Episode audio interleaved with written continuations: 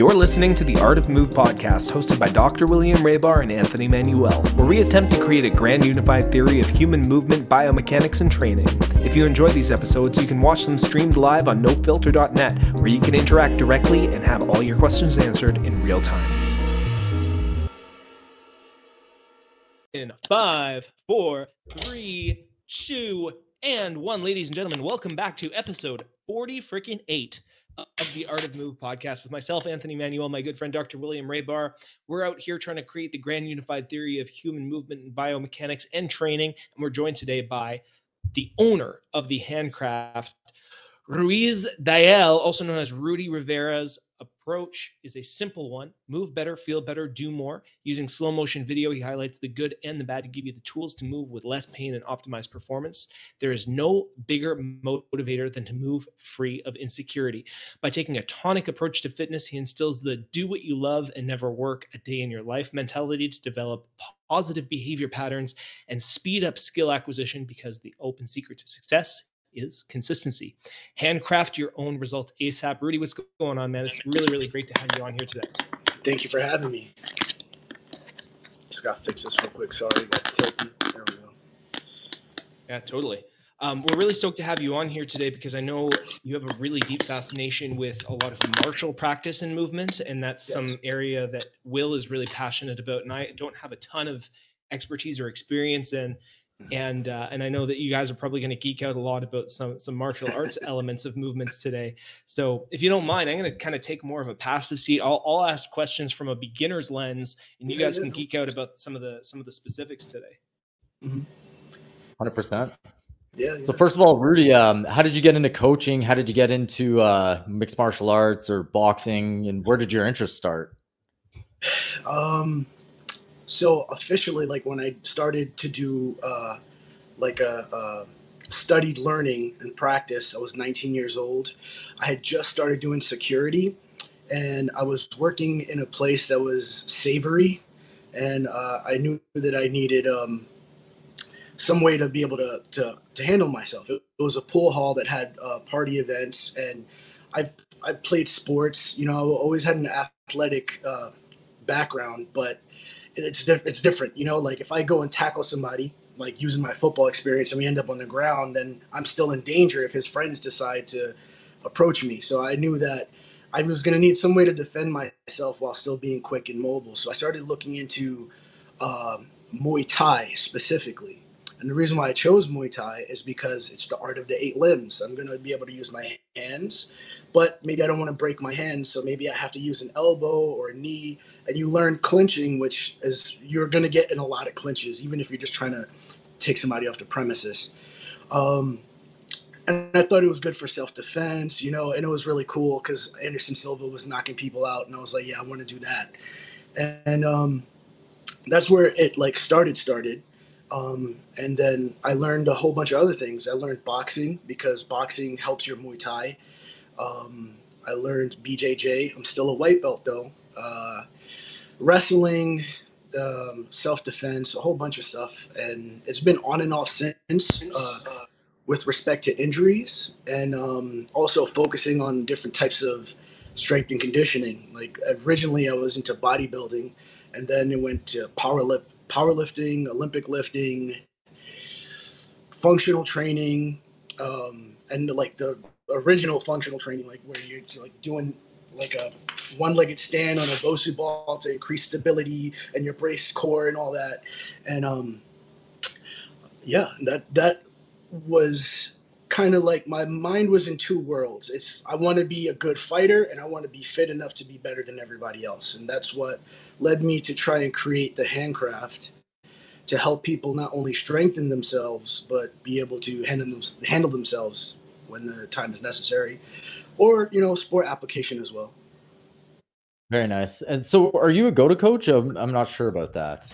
Like yes, I'm a moment. certified Gota coach, yes.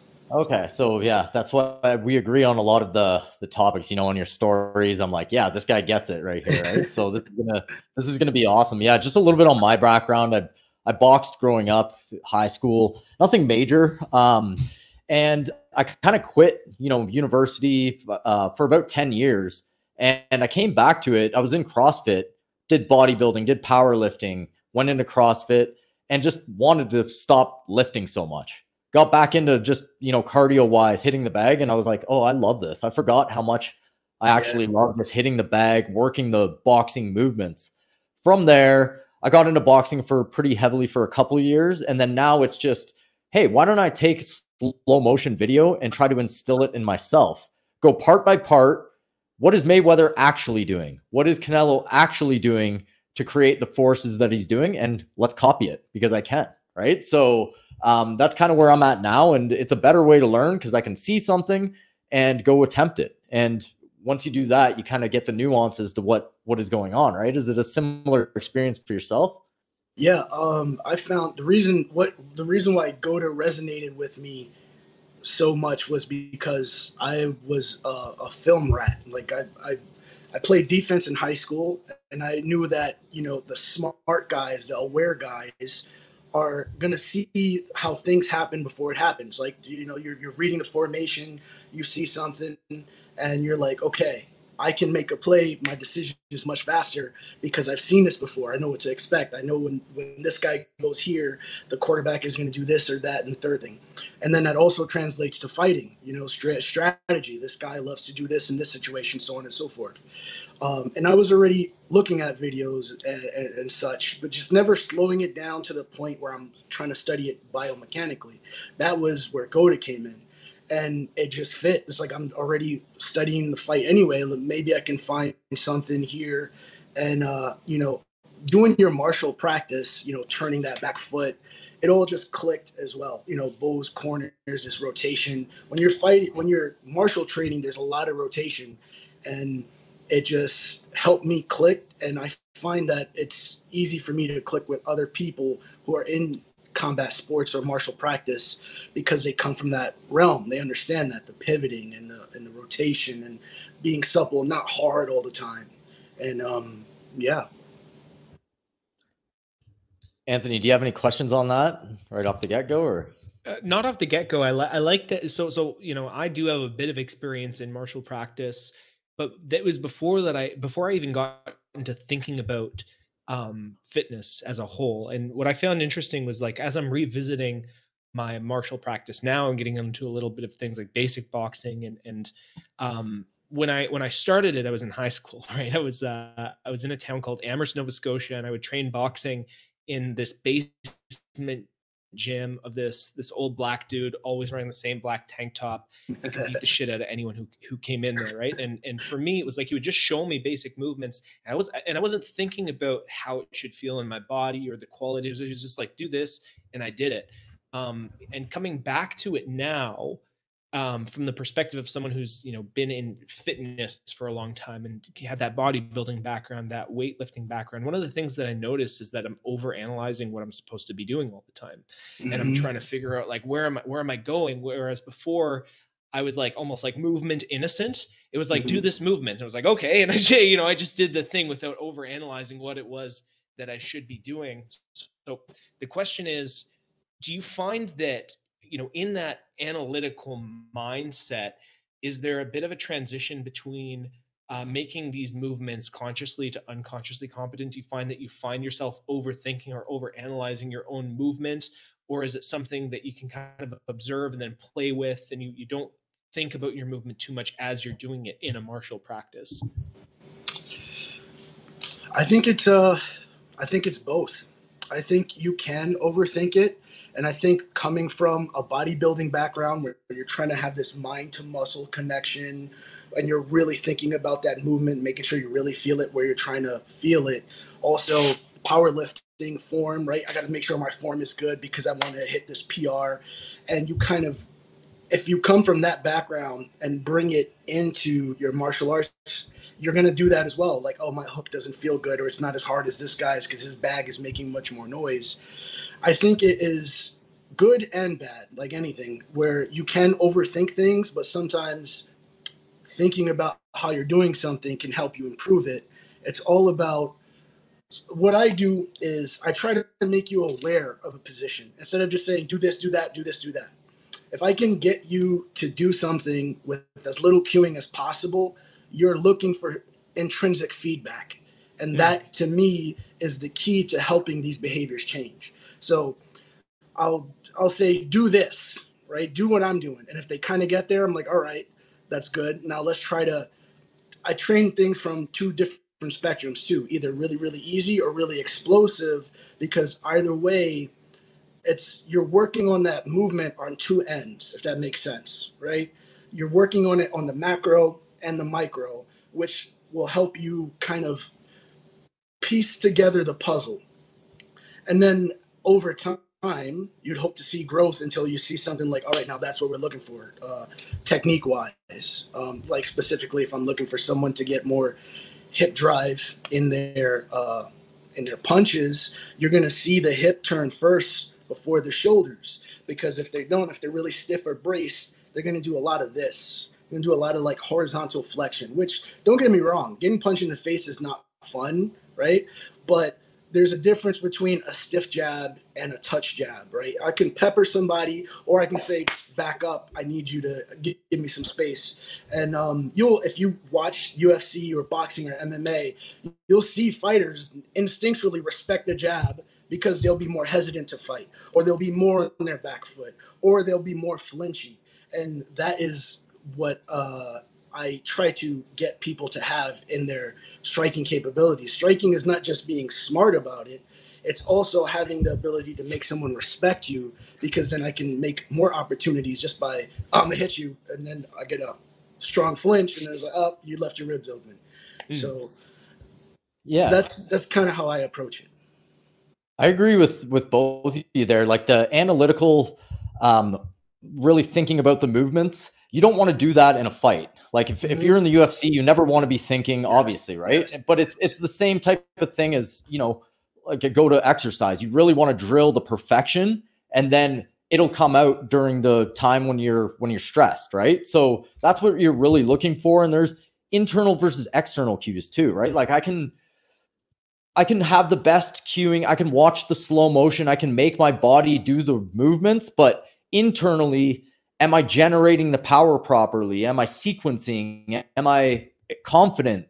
There's all those things that aren't biomechanical as well, right? When it, in with regards to the fighting. So you can't really always go analytical, but you have to at times. A, a yeah. little bit of a story. Um, when I was, you know, in, in high school boxing, it was more my coach was like, just get in there and you'll figure it out. And and you do. You figure it yeah, out yeah. with people who are better than you, but you take a lot of damage.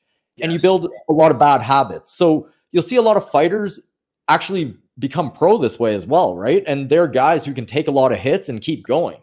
That's the way that they learned. But yeah. a guy like Mayweather is calculated. He doesn't go in there and just spar and get beat up. Mm. He's measuring to the exact millimeter, and he's he's going for that, right? So that's a little bit of the nuance for me there. And also his, he's been doing it since he was a kid. So he's been, let's say, let's, if we're putting him on a spectrum, right, of like, let's say it was a Gota ten, he's been a Gota ten since he was a kid, and it's carried over to the point where he's fifty and oh. So he doesn't have to think about much at all, allowing him to think tactically in real time, which is incredibly important when, you know, you're limiting your oxygen. Um, that, that, yeah, yeah. He's always saying that himself. He's like, it, he prides himself on the intelligence of his boxing. Yeah. He's like, I'm, I'm one step ahead mentally. I'm, I'm constantly adjusting. He always brags about his adjustments, where yeah. most boxers are like, my prowess, my, uh, my speed, my power. He's like, no, no, no. I make adjustments, and I'm, I'm more intelligent. Even if you're beating me this round, I calculate, and then I'm going to have a different style next round to yes, overcome yeah. what I saw. Real-time adjustments. Any any fighter, like the, the thing about like what you'll see in pad work and bag work that beginners don't realize is that it's kind of like choreography. You're building the muscle memory, but in a fight, especially in a combat sport where somebody has studied you, you have to be able to think on the fly, like improvisational dance or something. In order to, I was like, okay, so now I see this person does this in this situation. So I'm going to think of what sequence is going to allow me to take advantage of that. And that's something that's really complicated that you have to think on the fly, which is going to be muddied if you're like, is my hook go doing this, or am I throwing with power? If you can ingrain it in the gym, right, and then autonomically be able to pull it out, you'll be able to think more tactically in real time. So the so the deliberate kind of thinking element is you're you're sort of drilling things to the point where they can be unconscious. Yeah. And then, you know, like my brother's very, very into jiu-jitsu, and I did a little bit. He showed me a little bit, and we were very, very into uh, watching jiu-jitsu fights and watching jiu-jitsu tournaments. And we kind of like laughed. It was like, you know, sweaty rolling around chess, where these people are trying to predict the next move, and they're they're really there's there's a lot of muscle memory because they're drilling the same transitions, they're drilling the same submissions, they're drilling the same shit over and over and over to the point where it's unconscious. But the thing that you have to be conscious of is paying attention to what the other person is doing and trying to predict what they're doing. Mm-hmm. Uh, so so what the the conscious element is practicing to the point where there is unconscious competency. You do want to overthink it almost in the practice element. Mm-hmm. um, I guess in the same way, like if you're if you're relating it to a weightlifting situation um, or a powerlifting thing, you you deadlift at a super super light weight. This was what was my philosophy was like, I'm going to deadlift frequency at a light weight so that my technique is so dialed in that when I'm lifting at my heaviest, it looks the same as as when I'm lifting at my lightest. Mm-hmm. Um, so when you're in those high stress situations, you're so practiced and your, your nervous system is so used to these things that you can, like you said, you can pull them out on the fly. Um, so I guess that, that makes sense. It's, it's practice, it's neurological uh, patterning. And do you, do you practice, how would you practice the transitions or the reactions to, you know, a situation in a fight? Like, like you said, you're, you're, you're doing, you're talking on a level of like setting up jabs to see if you can mm-hmm. create other openings for the next move. Mm-hmm. Is there a way that you uh, practice setting up moves and following through with them? Is there a, pr- a way that you practice reactions? I guess you obviously need a training partner to be mm-hmm. able to do some of these reactionary training things, but how, yeah. how much do you uh, practice the actual situational stuff and the situational drilling and the transitional drilling? If you're like, uh, hmm. I mean, it, you, you, you'll see that in the very basics in the beginning, especially like just getting people to understand the concept of a one and a two, right? You got to first get them to understand the purpose of a jab. And the jab is basically like the icebreaker. And you have to like, it's your, my coach used, uh, says, um, it's like you're trying to create a sentence. Right. And there's the first word that starts the sentence off. Right. But you have to learn the alphabet first. You have to learn it letter by letter. Your jab is A. You have to learn your jab because your jab is going to be what sets everything up. If I throw a double jab, right, and then I kind of fake this one and throw a right and you react to my first one, then that is a very basic combo that you learn at the very beginning. Right. It's just one and two. And you can say that is basically a situational thing, right? That's if you're in a fight, you have to learn, am I going to be doing this one or this two? Then you can get a little bit more complicated and say, well, this individual likes to slip his head whenever I throw a hook. So I can throw a hook and follow it up with an uppercut. But then that's a little bit more nuanced. That's real-time problem solving. Um, so I would say... Um, I would say it's it's pretty much from the very beginning. It's just about how much more in depth you're going to go with it, because that's what you're trying to learn, experience, and embody it when you absolutely need it. You know, when your adrenaline is pumping, and it's harder to think. Yeah, I can add a little bit of experience to that with with boxing. Most people start out shadow boxing and on the bag, right? And when you're on the bag, most people want to just go ham on it and just hit it as hard as possible. But you're not learning any distance. You're not learning footwork. You're just, your mind is fixated on the bag, and that's never how it goes in real life.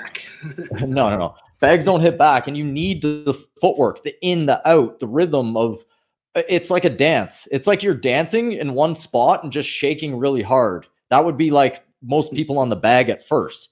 However, once you start uh, in the ring and actually even light sparring, you start to understand that it's a back and forth dance, and there's a rhythm to it. And you have to follow the rhythm. Even if, like, let's say somebody throws a hard punch at me, I have to be able to deflect it with the same energy. Where if someone throws a soft punch, I don't need to deflect it hard, right? So there's always the, the back and forth that you can only learn in the actual application itself in the sport. But then once you learn it, I can go back to shadow boxing and have my imagination be like, the person is in front of me. If I can use that imagination there, um, I can make my shadow boxing much more like real life. And that's kind of what I do now. I don't have a lot of sparring partners, and I'm more interested in the movements behind it, even though I love sparring and I love both. I'm not trying to be a combat athlete. So I can take those movements. I can imagine a sparring partner and I can have just as much fun with it, um, doing that dance. But really, you need to be in the mix and, and know what's, what's going to happen there. Yeah, sparring sparring is important when it comes to development, because um, you get punched in the face and you realize what is going to be your reaction to certain things, because you you feel really good. But uh, like he's he was touching on about dance, I feel like dance and fighting are almost they're flip sides of the same coin, because you have the choreography aspect, right? You're you're You're putting in this timing. There's a percussive rhythm to it. And if I go off rhythm, that might surprise you. Um, yeah. Yeah.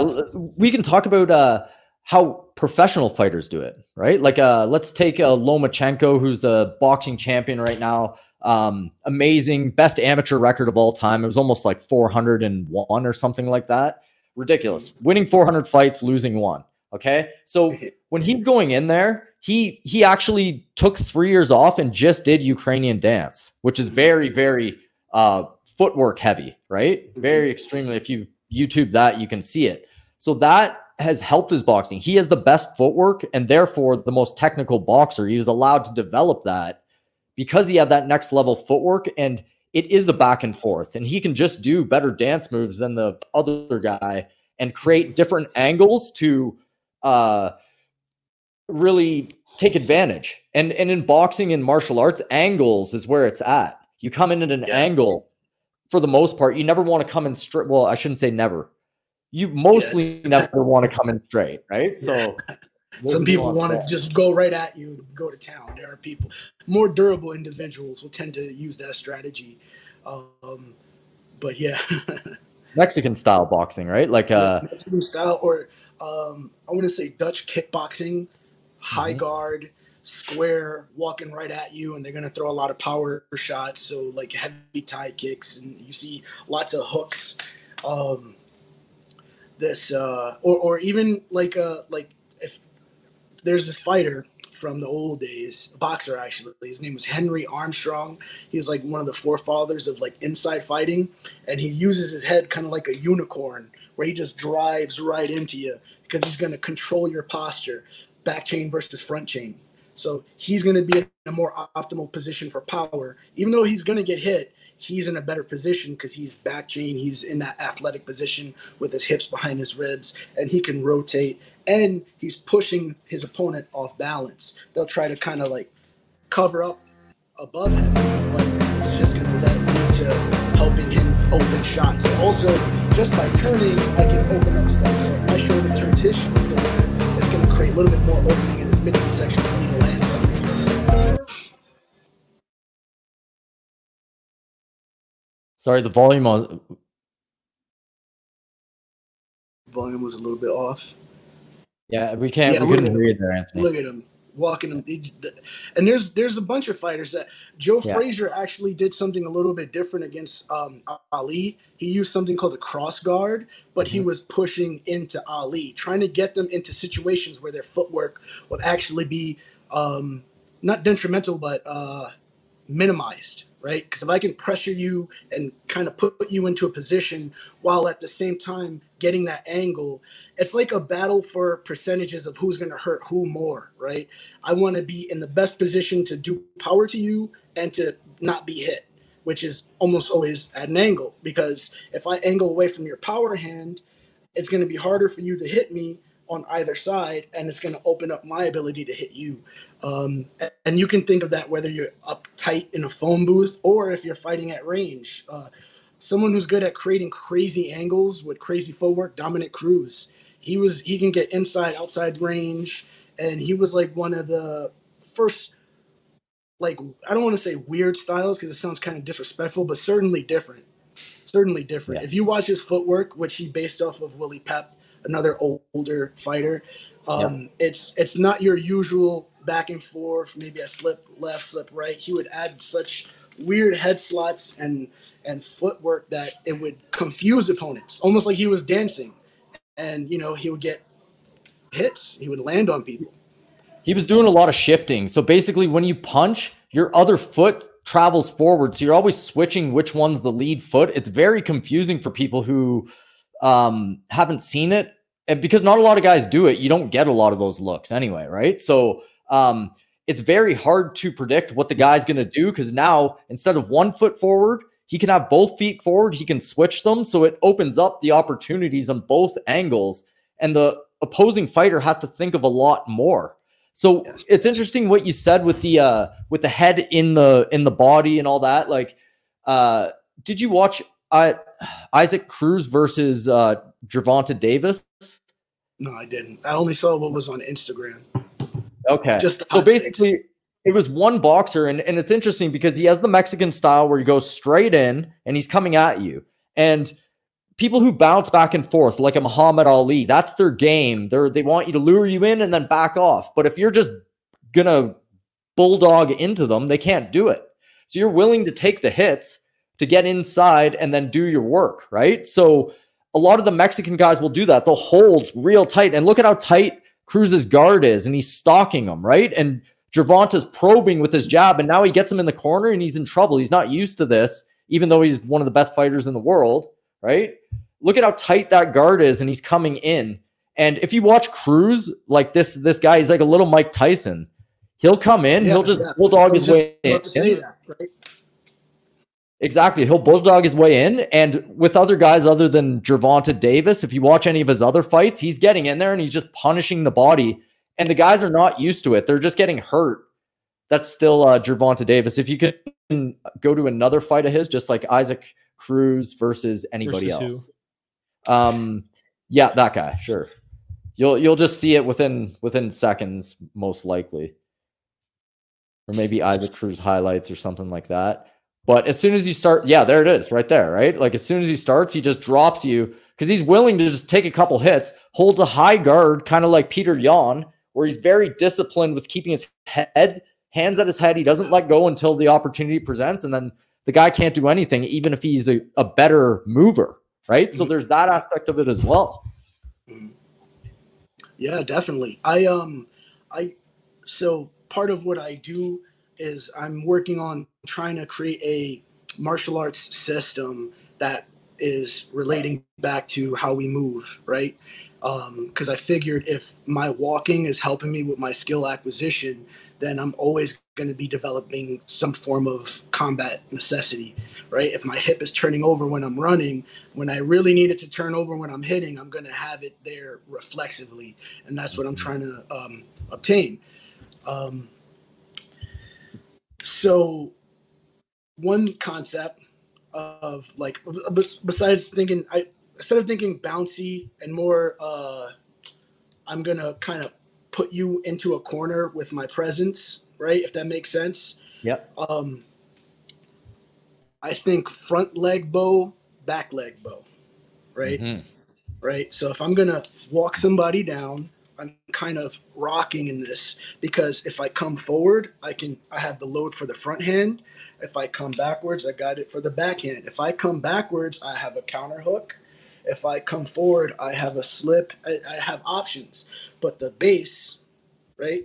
Rigid foot, bows and corners, energy flip. Boom, mm-hmm. boom, boom. And it works regardless. So I, when I first learned boxing, it was kind of counterintuitive to what I was learning in Thai. In Thai, it's high guard. You even want to be out here kind of a little bit. And I was taught the Philly shell.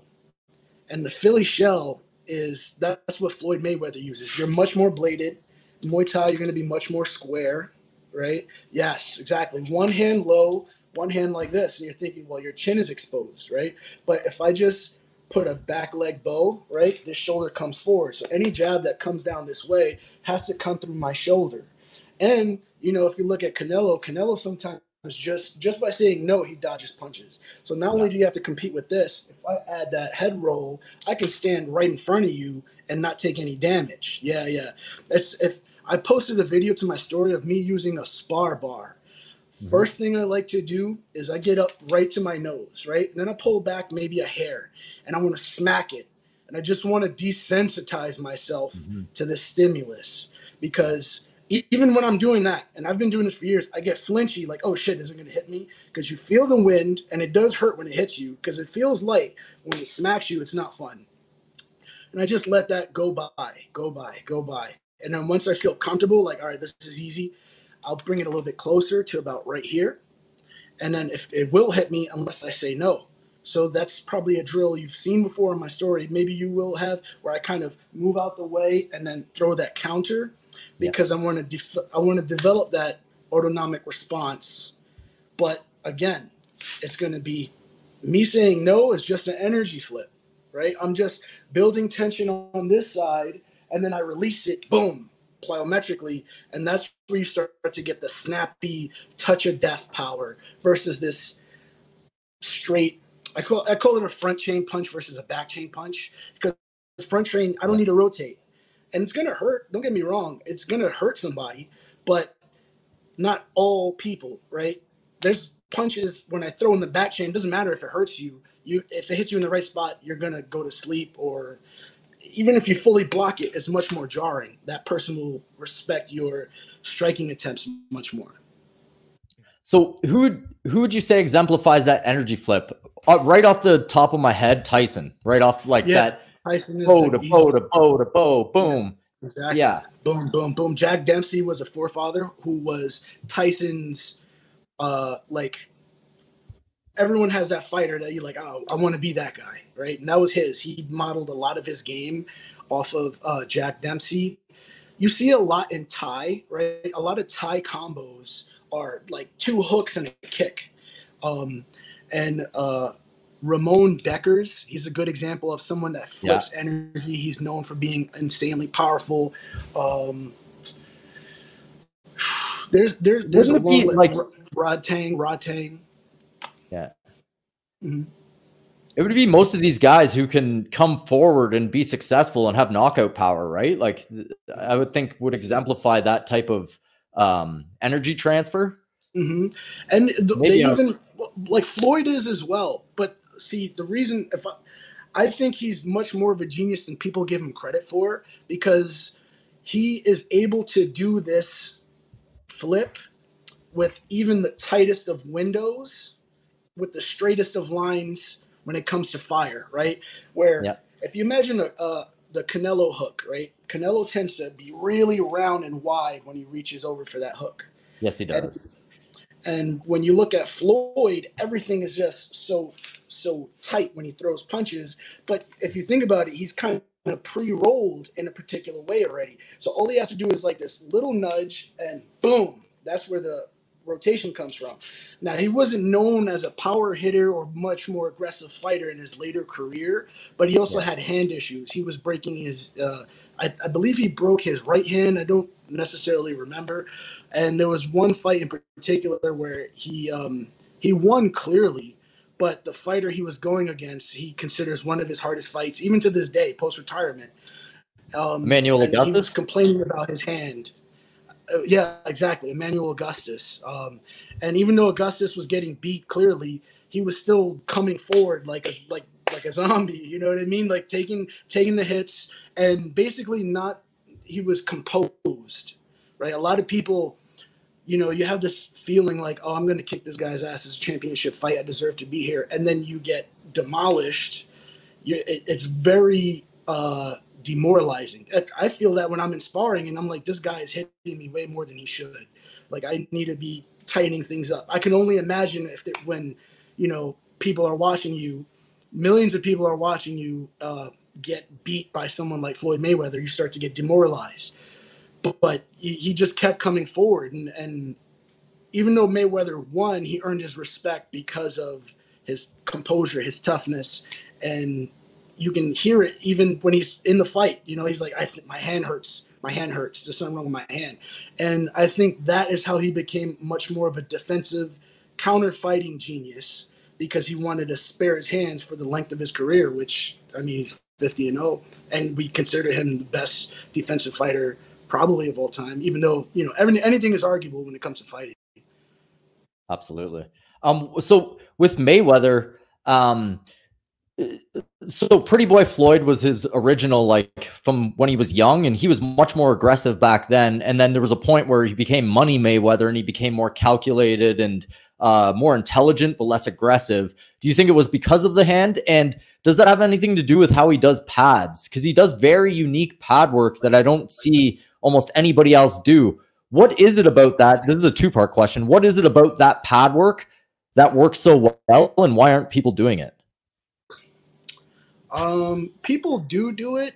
You know, like sometimes what it is is you don't see everything in hype videos and media because you can't give away the whole bag. You know what I mean? Sometimes things do come out. Um, yeah, like that, that, that, this hitting the pad softly looks good to someone who, who appreciates technique, but the casual person is like, well, he's, what is he doing? He's not preparing for a fight. That's him working on the low end, the volume, the the, the easiest part of it, the, the the the micro, if that makes sense, right?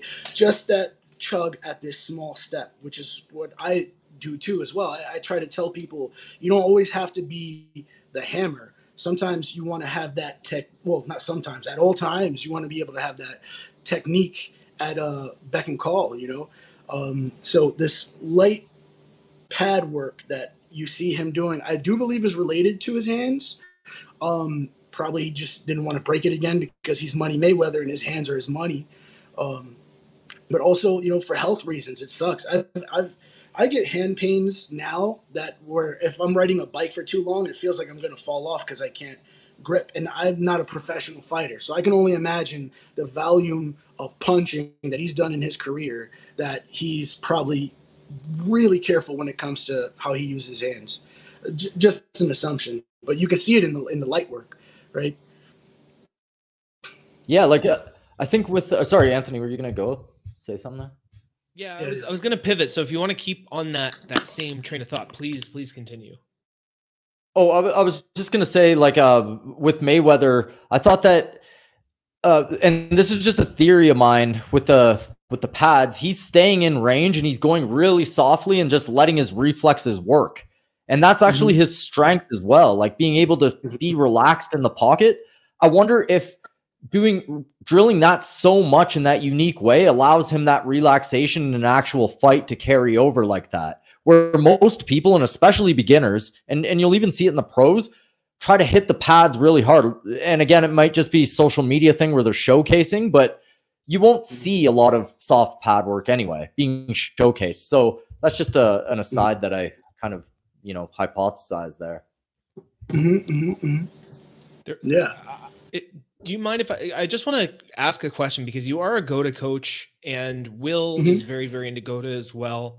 And I wanted to kind of ask both your opinions on this, because when I, when I study a lot of martial footage, one of the things that I see that is not congruent with the Gota philosophy just from first glance is some of the footwork positions that you get into in, in boxing and in kickboxing scenarios, where one of the main concerns mm-hmm. that Gota has is the inside ankle bone low position uh, that, that, you know, contributes to a lot of obviously like nip, uh, hip, knee and ankle issues.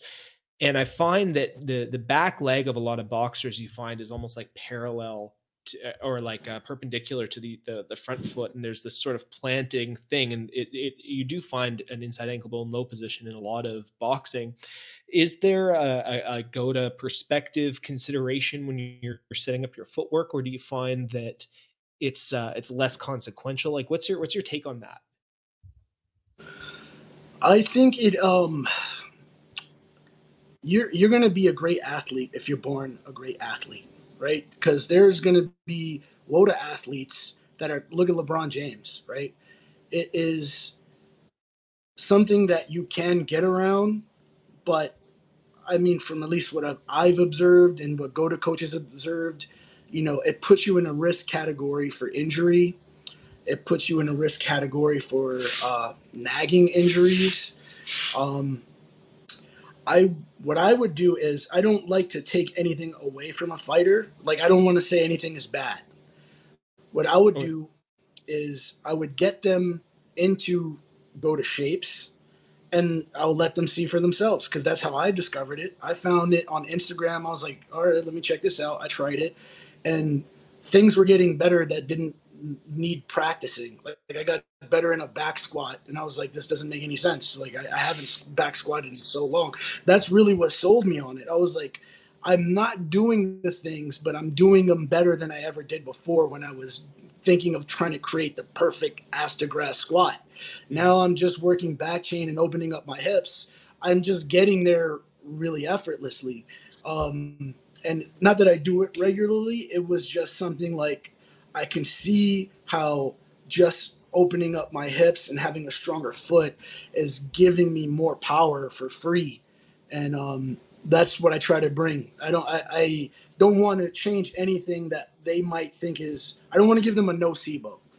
I don't want them, I, if, if they're performing in a way that is not affecting them and it's working, then I'll leave it as is. I'll show them it. And if they feel that it is better, which most of the time they do, um, you, they, they'll adapt themselves, right? That the whole overanalyzing thing, they'll feel what's wrong when they're running. Like, For, for, or not running, but training or whatnot. The reason why I said running is because what I'll do is I'll have people work out with no shoes on, and they're like, my feet are cramping, and my feet don't cramp when I work out. And it's like, because you don't use them. Now that you have something that's giving you uh, sensitivity, feeling, you're getting more engagement out of your foot muscles, you're getting more engagement out of your calves, and you try to macro it, right? Mm-hmm. Mm-hmm. That, yeah, that makes a lot of sense. I, lo- I love the point about not giving someone a nocebo either. Like if it isn't causing any harm, or it's like contextually maybe a lower risk scenario where they're not dumping a ton of pressure into it, it, it, it wouldn't necessarily be uh, uh, something that you would, you know, try to hammer out of them and get them over. Again, the, the whole overthinking thing. It's like they're always trying to stay inside ankle bone high and get punched in the fucking face. Which one's going to be, uh, which one's a little more dangerous at that point, right? Yeah, yeah, yeah. Well, you yeah, do yeah. see a lot of Hopefully, inside ankle. Oh, sorry, go ahead. Oh yeah, yeah, no, yeah. One, one, you do see a lot of inside ankle bone low, but you see a lot of it culturally, right? So mm. you're gonna you're gonna see it because we have a lot of it. Um, what I do is, I at, at three stages, right? There's the got you thinking about it. You think about it a little less, and then finally, you don't have to think about it; it just happens. That is what I'm trying to drill with them when it comes to the patterns, right? Right. Right. Yeah. So that's, that's what it is. Get them if they, and then you'll, they'll notice and they'll be like, hey, when I did the thing you said, it felt different. Insert whatever word sport here. And it's like, well, yeah, I, I thought it would, but I'm glad that you're telling me it instead of me. I noticed something early on what I was doing was like, how do you feel? Does it feel like this? Does it feel like that? I was telling them how to feel. Which I, it's, that's not a really good approach when you want someone to change behaviors. They have to be able to feel it, because then they can associate feeling with a joint action or a position, and then they can practice it, and then they can handcraft it according to their frame. Mm. Yeah, I agree with with all that. And, and you do see a lot, like especially with fighters, that back leg, inside ankle bone low. No one's ever telling them this, right? Like, I thought you should push off the big toe. That's the wisdom now, right? So I there was too. never a problem I to have too. inside. Yeah, it was never a problem to have my inside ankle bone low in the back. As soon as I switched it, I've I've said the story like three times. I got way more power, like a major percentage more power out of my backhand. And uh, another thing was landing in the bow. Not even thinking about my punch, but thinking about landing in the bow made my right hand much, much stronger. Just because I knew I would be balanced. I knew where to catch my balance. I knew how to transfer the balance after, where before I was going off balance um, because I didn't land in that bow. So that's a, not even a, like I didn't have to do any bag work. I just thought of my feet. And because of, you know, knowing Gota and understanding it at a nuanced level, I was able to transfer it immediately. But for a fighter, that would be very hard. Um, I just pulled up your Instagram page because Will said there was a specific question he had. Okay, so um, that top right video where the guy's punching there, yeah. So Rudy, can you see the video here? I can, but it's like really, really small. But I, I can see, and I've looked at okay, it a lot. Okay, you see what I'm talking about anyway. So the fighter here, he's side slipping the jab and he's coming over, and you call this a hand drag. Can you run us through what's happening in the body and how he's transferring power here, and, and maybe try to keep in mind that the audience may not see this. So a description would be yeah, great. Yeah, yeah. yeah we no do record worries, no these worries. live on no filter dot net, where you can see the actual videos that we're sharing. We do have some visual elements. So if you're listening on iTunes or Spotify, go to no filter dot net. You can go to my profile and watch the video replay of this as well. But Rudy, you can go ahead and try to break it down audio style for us for the time being. All right. So as you can see, when he goes slow, watch when he, he puts that front foot forward, his weight is shifted in his back leg, right? That's a back leg load. Mm. But he's moving forward. So it's almost like an aggressive defense position. He's able to return fire by turning his hip over. And as you can see, it's, I, well, it's hard for me to see here, but I call it the arm drag because your torso spins, which is dragging your arm behind it. And the shape of your arm changes the line of fire. So if you think like an open hook from Canelo, it's going to be round. It's going to be really round because it's a long hook. If you think of a counter from Floyd Mayweather, it's a straight line, but the underlying mechanism is the same, right? And he's able to use this bounce to feed the bow. The hip turns, which turns his sternum. His sternum is dragging his arm behind him. Now, I can be really wide with it, or I can be really tight with it. If you think about arm wrestling, it's not from here, it's from here. I'm using my body. Um, a cue that I saw from this guy on YouTube, well, I, I don't know him personally, I know his son, his name is Ron Lipton, Hall of Fame uh, referee for uh, boxing in New York and New Jersey. Um, and you'll see his videos on YouTube, they're, they're like from twelve years ago, so it looks like like a, like an old phone, old piece of technology, but he can work, work the bag. He has power. He, he's, he's brilliant.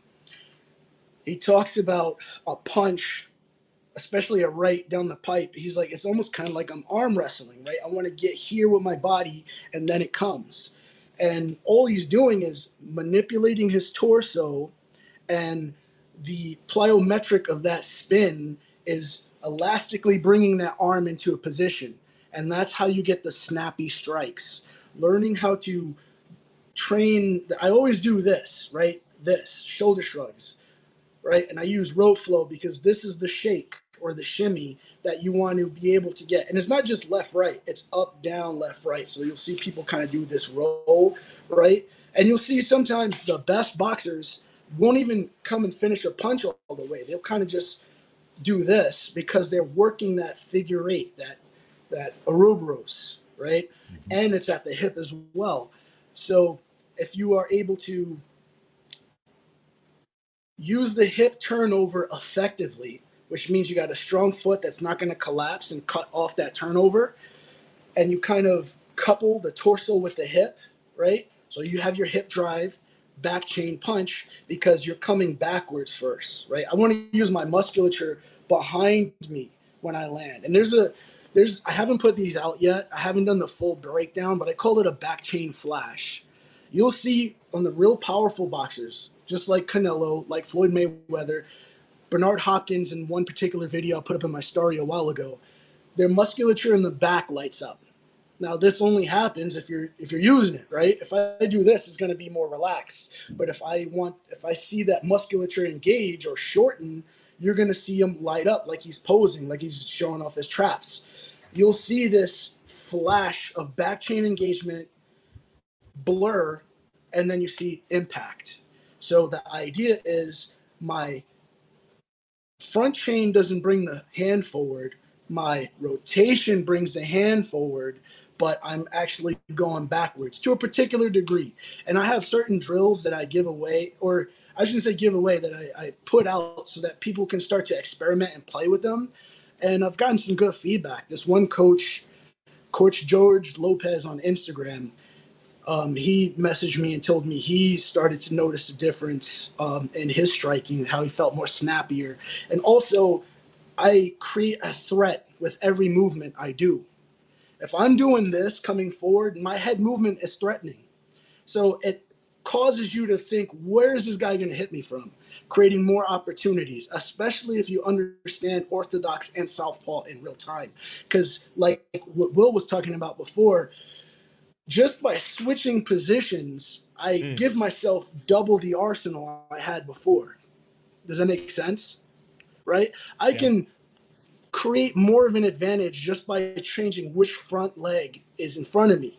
Just like he said about angles, but at a much tighter degree, right? An angle is going to be different whether my my right leg or my left leg is in front of me with respect to the opponent, which is a little bit more of an advanced concept that I, I, I'll touch on in the future. Right now, I'm just trying to get people to understand the arm drag, because people think ooga booga punch, right? They think, I had this one this one coach that he calls him a henny hook. And I was like, it's like kind of like punches you'll see somebody drunk throwing. Like, I want to just end your life. These mean, uh, I forgot what they're called. No love punches. Mm. It's not that. It can be that, right? It can be that. But I can take that same mechanism and thread it through a needle. And that is where you get your touch of death. Mm. Does that make sense? Yeah. Yeah, that's okay. It absolutely makes sense. And just one question or a couple questions here. Um, with the arm drag, I noticed that his hand does come down a little bit away from his chin. Now, are you concerned about that, or are you promoting that as like a, a bouncing mechanism for the fascia? I I recommend it to a degree. So, one, if you play at regular speed, right? If you just watch that video in regular speed, the window is like that, right? But then again, yeah. that's the only amount you need to go to sleep, right? So there's risk reward. But as you know, Will, there is no perfect defense. There's no, no everything you do is going to have an opening. If I have a high guard, my body is exposed. If I'm square, I'm easier to hit. Even though I'm more durable, durability is not a gift everyone has. I, I certainly don't. I know I was banged up a bunch of times, hence why I leaned more towards a Floyd Mayweather style Philly shell, because more of the time you are you're you're missing blows or they're glancing off of you versus someone who's just going to be more, more durable and eat those hits. It is um, it's not a perfect game. You just want your experience in real time to help you cover gaps that appear. Now, his hand does come down and back, but there, there are times where I can do the same thing because I can uncouple my shoulder, right? This, right, is the same as this, and I never left my chin, right? So I can get that, boom. I can still get that bounce. My power is going to be off, but I'll have enough that I can make him effectively respect my striking. Yeah. Um, it's a double-edged sword for me, because it's almost like practicing an inside ankle bone high, where it's not going to show up inside ankle bone high when I sprint, right? But I still want to do it in practice, where the arm drag for me is, how much do I actually use the fascial recoils and have my hand away from my face, especially because I'm not a fighter, right? I just like to use the movements and feel the movements. Mm-hmm. Um, mm-hmm. Uh, basically from there, it, like I've learned Soviet boxing, and it's very disciplined with your hands, right? Like, you don't drop your hands, you use the rotations and pop out of it. It's actually very interesting. I don't know if you've looked into it, but uh, they're very into the ankles, very into rotations, and very into the kinetic chain. And you won't see a lot of arm drag from that system. Mm-hmm. So it, it, it's just uh, a question that I had about them. No, yeah. What I, what I would say is the arm drag is very nuanced, where it's, I can, like I said before, here, I'll, I'll show you kind of, right? So, can you guys see my shoulders clearly? Can, right? Is, can you see my shoulders? Your, I can't your video is actually cut out for me. Can you, can you turn your video off and on and just see if we can uh, get your video back online? I don't know what happened. All right. The video just cut out. Let's see. There we go. Okay. Oh, yeah, there. You're back. You're back. Nice. All right. My shoulders, right? Um, Wait, what were we about to touch on again? Uh, arm drag. Arm drag, yes, yes. Okay, right. So on the ten scale, on the exaggerated scale, which I like to use as an awareness thing, right, I keep my arm all the way back here, right? I can bring my hand forward without ever extending because I'm just turning. Mm-hmm. The key is this, right? You see how I'm just bringing my shoulder back? That's an arm drag. If I can bring this back like this, right, that's an arm drag. I can be tight as hell like a Floyd Mayweather counter because my slip is going to feed that counter torque at the top and then release. And you'll see, you'll see, I can do it without even leaving my face because the movement is from the center. I can change in order to adapt to the range that's necessary. So I've shown, I can show you guys from the old days like Sugar Ray Leonard to newer days like Canelo. And these are high level guys that are using these techniques. But then again, there's a risk reward to it. But that is the sport. You're risking just going in there. There's people that fight with their hands completely low. Izzy switches it up sometimes. So it is a matter of experience. It's a matter of reaction time. And it's a matter of study. Because the more you look at the more you look at fighters, the more you want to embody those fighters. And which is part of why I think a lot of high-level fighters have this behavior reflexively, is because they're probably well studied. You know what I mean? You're you're not only studying your opponent, but you're studying historically to find what is going to help you overcome this guy's particular strategy that's helping him winning. So my counter to it is that the arm drag is not an ooga booga punch. It doesn't have to be this wide thing. I can be tight and still be able to do it. Tyson is a perfect example. He's a peekaboo guy, and he is what we'll say is the the what I would say is the like epitome of someone who throws these really wide, powerful angles, and he can do it tight. And he flipped the Cus D'Amato, the D'Amato shift, right? It was strike so powerful he ended up in a different stance because of the energy flip. And um again, it's risk reward. It's do I want to open myself up? And if I do, it doesn't have to be incredibly. I, my favorite thing to do that I tell people is I'll jam up into my opponent and throw that arm wrestling punch I was talking about, where I just spin, right? Just this is all I got to do right here, because that's going to be more powerful than just trying to tap them like this, because my body will just pow, kind of touch them, and it's usually enough. But also, I am a bigger guy, but I think it is a hip-driven back chain punch, which we know is forward locomotive, or at least if you subscribe to Gota, you would say it's a forward locomotive behavior. So you are just entrenching those behaviors into your combat movements. Absolutely. Yeah. Um, so with the uh, just pivoting off that, you made me think like Canelo really is the example of that. Like right now, especially how he fights, he's very high guard, not a lot of footwork uh, compared to before, right? He's very still and he uses the gyroscope of his upper body to do a lot of the probing within the inside, right? So he's not doing, you know, back and forth Manny Pacquiao footwork or anything like that. He's using the, yeah, the gyroscope of his upper body to do the work. At the same time with the high guard, he, what comes to mind is the fight with... Uh, Russian guy, what's his name? Um, uh, I forget. It was his last three fights anyway, and he knocked him out. Uh, basically, Golovkin? He was stalking. No, no, no, it wasn't Golovkin. It was after that. Bigger guy. Um, it'll come to my mind anyway. Yeah, anyway, he, he stalked him with his hands up, and he was doing that same thing. High guard, and then he came out with a wide hook. And that hook looked like it was coming to his belly, which he did three or four times before. The guard comes down, and halfway through the punch, he switched the trajectory. It becomes a whole different punch.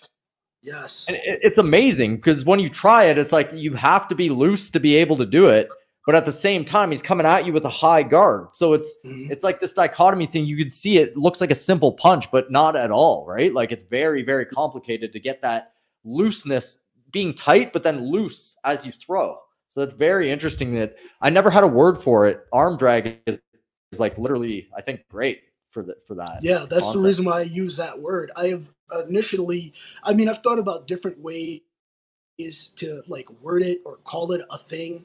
Um, but I found the arm drag to be the most e- effective because it helps to connect. I make it as simple as possible. If I have to give you a cue, it's do this. Drag your arm. And then you'll see whatever. And then you'll try to emulate what you're trying to get them to capture. Right. And that's even harder when there's no nuance with social media. But understanding that underlying behavior, it's undeniable. You'll feel the power when you hit the bag and the bag is more forcefully moving from you, or I call it bending the bag, right? Some people will hit the bag and it'll sway. Other people will hit the bag and it'll turn into a, a capital L.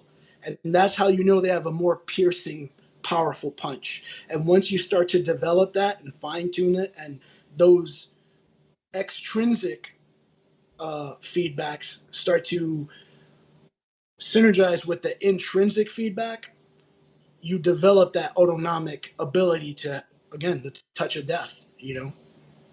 Uh, that fighter was named uh, Sergei Kovalev. It's the Kovalev knockout. Take a look at it on, on YouTube. Uh, I'm sure you've seen it, but uh, for the audience members, take a look at that knockout. Watch the uh, the lead up to it, maybe a minute before. He hits him in the body and then stalks him, comes at him, looks like he's going to the body, changes in mid-direction, up to the head, and then he knocks him out. Uh, check it out on YouTube. Sergei Kovalev. Canelo Alvarez. Sorry, Anthony, I cut you off there. What were you going to say? No, I, I had nothing. I was just going to say, I was, I, I'll, I'll try to pull it up now. Okay, sweet. Yeah. He does it in a lot of fights, actually. He does it in um, Kirkland fight. Uh, he does it in, uh, uh, what's his face? He does that hand arm drag in the, um, who, who is the Puerto Rican boxer again? Really good. He fought Mayweather as well. Cotto?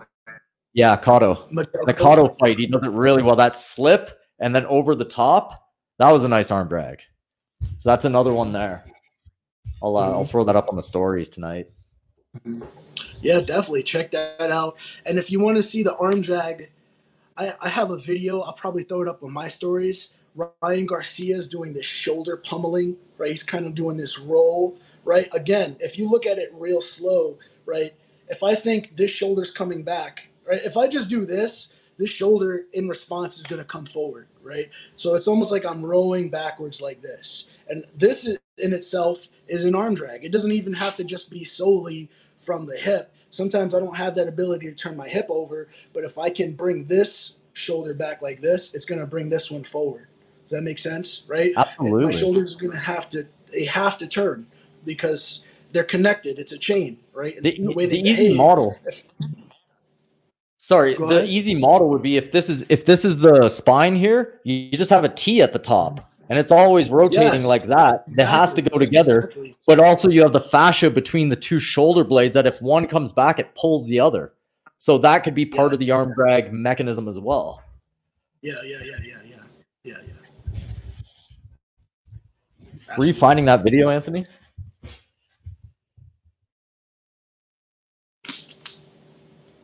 Audio. Sorry. Yeah. So you said it was Sergei versus Canelo? Sergei Kovalev.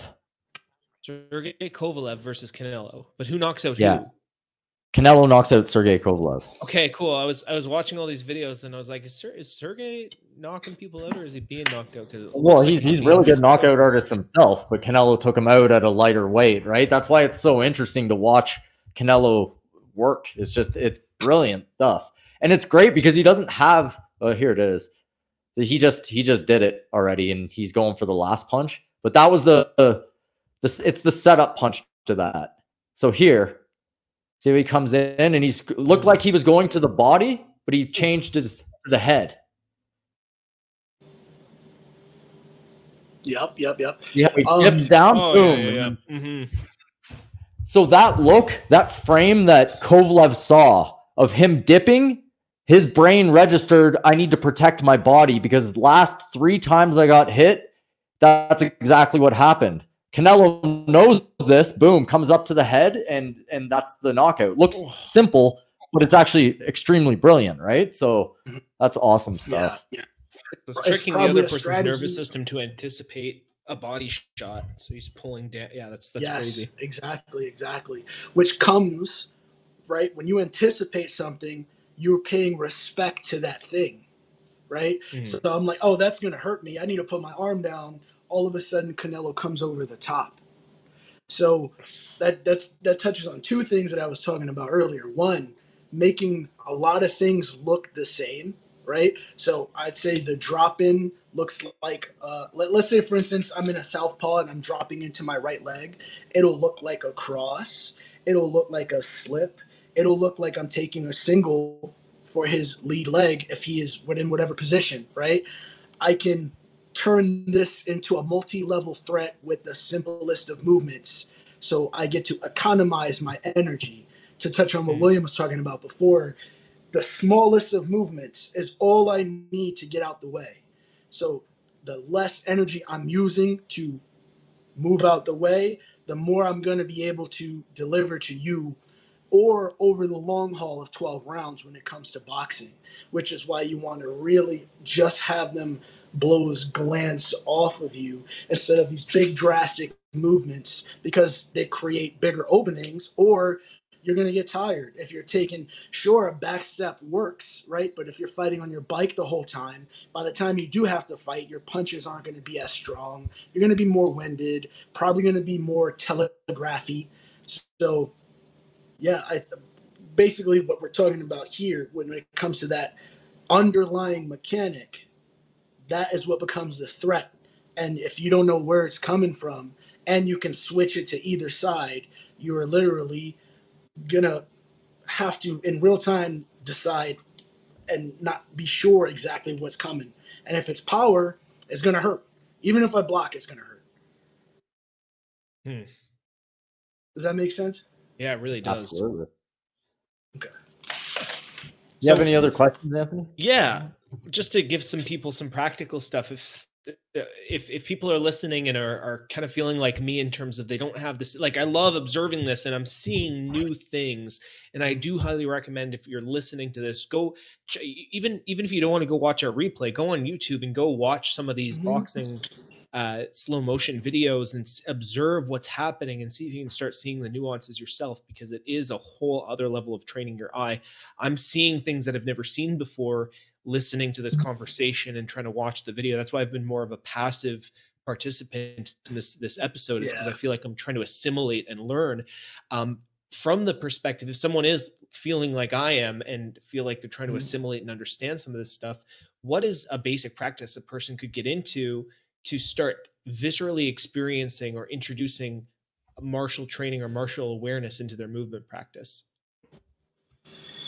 Um, apart If you're just going to do it on your own, if you're just going to do it flat out on your own to like test the waters, YouTube is a great resource when it comes to the basics.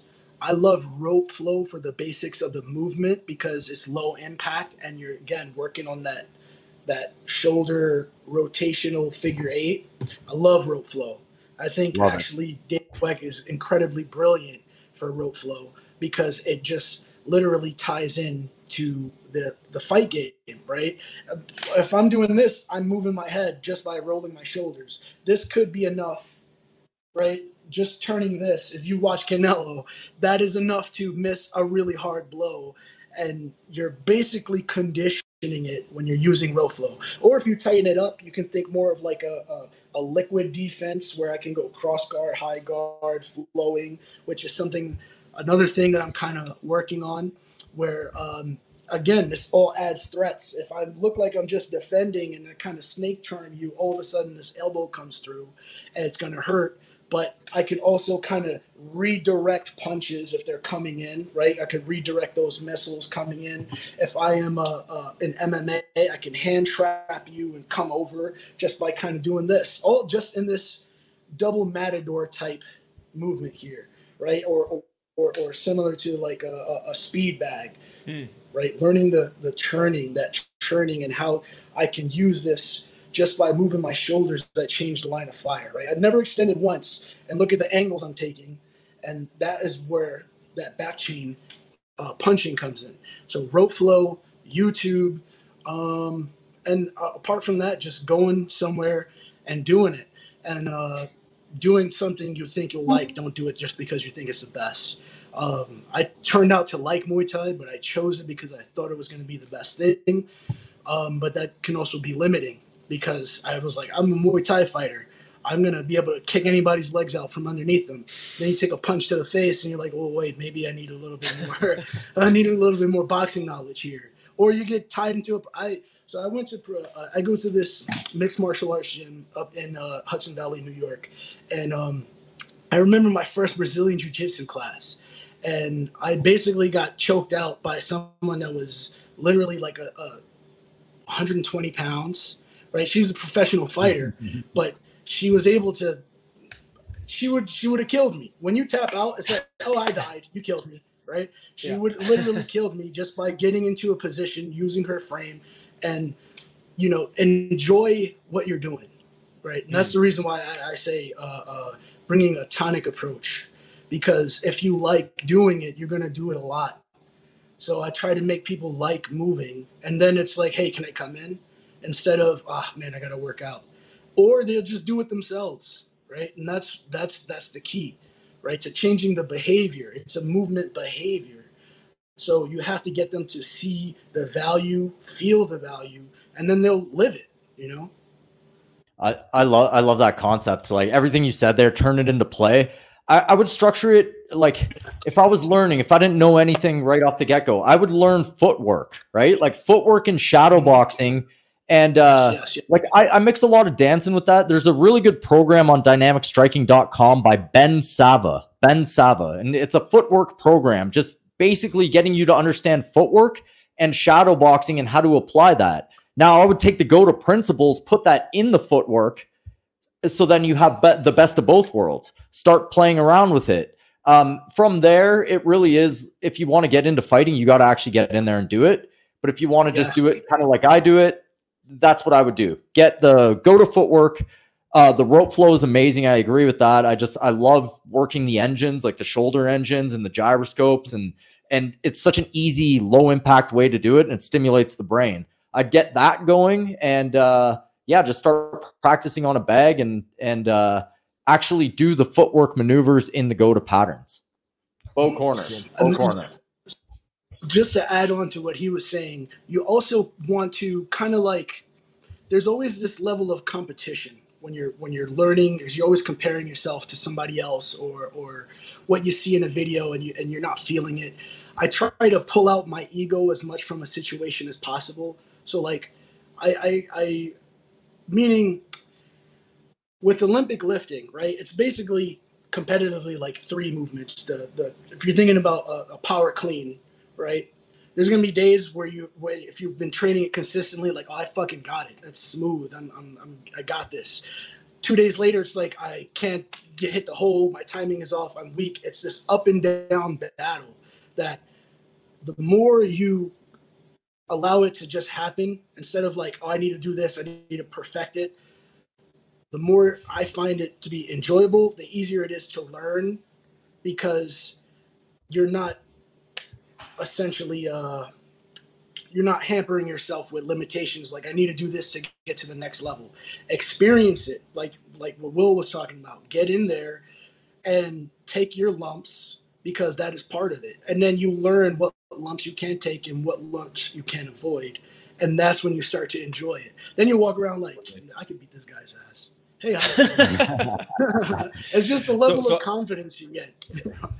So I have a really specific question, because you do have a Muay Thai background, and I'm actually going to Tulum in a couple of days, and I'm meeting up with an old buddy who's a retired pro M M A fighter, and he asked me to go train him and to teach him some of the functional fitness stuff that I've been talking about. And he has a Muay Thai fight. He's he's getting back in. He's like, you know, I'm not. It's, it's oh, pretty nice. Exhibition. It's not pro, but I'm gonna go do a Muay Thai fight because I really miss, you know, M M A. He's he might be retired from the pro stuff, but he wants to get back into it. So mm-hmm. I was gonna show him a lot of Gota principles, a little bit of the W E C stuff, maybe some core fists, just to, you know, for for some of the hitting the bag stuff. But in terms of how it, being a certified Gota coach and being someone who is experienced principally in Muay Thai, how do you think, uh, what, what's like the biggest takeaway if I'm going to go show them some, some basic stuff beyond just like the, the global laws of Gota movement? How would I relate that to his fight that he has for uh, Muay Thai? Um, so my method, I kind of developed this. Gota has this thing called gait analysis, right? Or, or not gait analysis, pre-movement screening, um, where you are looking at the joints, right, and see how they behave with respect to uh, whether it's Gota or Woda, right? You put them in, in, a, in a a classification. I kind of used that to build what I call a combat movement assessment, where you just look at the guy doing stuff, right? And then you you, you try and see where the WODA shows up. Is his foot weak? Does his foot collapse and extend in a kick instead of have a rigid pivot? Is he arm dragging? Maybe he's so braced and technical that he's actually front chain punching. And with time, it's going to hurt, especially if you're a former, I'm not saying he is, but if you're a former fighter, think of the amount of coding you did in order to put autonomic responses into something. So it could be something that might have hampered him, and you can, basically what I'm saying is you want to look at his movement. You want to see and then address it like that. So for me, I almost always start at the foot, because most people have a, either a, a weak foot or unconditioned foot. Now, if he did Muay Thai, he probably has a, a strong foot mm. because of um, just the way you're supposed to be in your Muay Thai stance. A lot of Muay Thai fighters tend to be Gota, if you look at them. Senchai, Rodtang, there's a lot of them. Um, so if that's not the case, then you look at his hip and see, or maybe he's more front chain than he is back chain. It's just a maybe a simple moving of things. And then I once I kind of have this idea of where he is, I will address it with what I think needs to be worked on. Maybe he needs to be more, be more back chain. Hmm. Let's go on the ground, do some rockers, or maybe an air chair. Or if he needs footwork, um, start to strengthen that foot. I find most of the time strengthening the foot tends to, like, people just discover things on their own. Like, oh man, my kicks are harder because of, because now I actually have a pivot and not this, you know, this, I'm not, uh, I'm not walking in quicksand anymore. Now I have a surface to, to, to roll on. Um, so that would be my strategy. Just, uh, I would look at him with the, with the Gota mindset. I, I would still even have them, I still have them do the pre-movement screenings. It's just when I'm doing it specifically for a combat athlete, I'll say, well, we got to look at that tape to see how it relates to this. And then I'll be like, well, you see, it shows up here, it shows yep. up here, it mm-hmm. shows up here. Let's regress it and let's work at it on this end and work on it from both sides so we can get to that fine point. Um, again, using the intrinsic feedback. So he finds that point instead of saying, no, this is wrong, stop doing it. Because then he'll, he, there's a chance he'll pull movements out of autonomic and mm. back into like an associative behavior, like, all right, maybe I should be pivoting. Now I'm sleeping. So does that make sense? Yeah, totally. Right? Totally. Yeah, I, I think I, that, that was sort of, I'm kind of uh, going off the cuff a little bit. That was kind of, that was sort of my plan. I was, you know, I was going to try and get him assessed in terms of just standing and walking and even running, and to see what his natural tendencies are, and then get him to hit a bag and just show me. It's like, all right, you know, go, go do some kicks, go throw some punches, show me some elbows, and where, where is your, where's your pivot happening on your foot? Where is your power generating from? Are exactly, you exactly way back here? Or are you able to lean into your back chain a little bit more? I was going to, I was going to relate the gait to the, the martial element, mm-hmm. but this is the first, you know, I'm, I'm very new to relating biomechanics and, and efficient biomechanics to a martial application. So while I was going to do all this movement assessment with him, and I was going to show him how to, you know, train intents in a biomechanically secure way, I was also, I also have this unique challenge of like, oh, this is a Muay Thai fighter. Like I, I, I understand the basics of, of biomechanics, and they should be universal, but the martial application is so different than just forward locomotion or even cutting or sprinting and all, all the things that I've sort of specialized to understand in my own training, my own exploration. It's totally new. Um, Unfortunately, guys, I got I got to wrap up. But Rudy, man, thanks so much for hopping on. If people want to learn more about your work or work with you directly, what's the best place for people to find you? Instagram, right? That's Instagram. Where I put all my work. That's where I'm reachable. That's where I talk to people in real time. Um, and yeah, that's that's the best way to reach me. And that's at the handcraft underscore. So the yes, at handcraft, the handcraft underscore. So you can go catch Rudy there. Um, it's been super, super good. Will, any closing thoughts, closing questions before we wrap up here? Um, no, I was just going to add something small to that last one. I would say fighters' stances are very tricky, and uh, th they married to one, perhaps. Depends how much time you have with them. I would just show him the Gota footwork, maybe even show him you know, if you stand like this in the backdrop, show them the backdrop for sure, because a lot of fighters don't get into their back hip. Um, they'll figure it out on their own. It all depends on how receptive they are and how much time they have, and don't force anything on a fighter because they're very married to their systems, like much of us are, yeah. right? yeah, yes. Yeah. People are very married to their systems. I, I just before I go on a rant, I'll keep it short. Yeah. Just telling people to fight in a different stance, they'll say, no, no, you got to master the one stance. If you go to the other side, you're going to make things more difficult. And all you're doing is putting one leg in front of the other, but it becomes, no, you need to be this way, master this, and then you can worry about that stuff. You're getting too ahead of yourself. And that's like at, even at the basic levels, when I argue, like, you probably learn twice as fast because you're using the other half of your body, you know? Mm-hmm. Agreed. So yeah, yeah. It's huge. Yeah. Thanks for coming on, Rudy. That was awesome. Yeah, thanks so Appreciate much for doing this episode with us, man. This was this was a really cool conversation. I have a lot to think about and a lot more to study, and we'd love to have you back on. Um, I'm going to watch a lot more footage and see if I can kind of get the hang of this and see if I can come back with my own commentary down the road. And um, but thank again, thanks for thanks for joining, guys. This is episode forty-eight of The Art of Move. Thanks for listening. You can check out our upcoming shows on no filter dot net. We'll catch you next time. Have a good one, guys.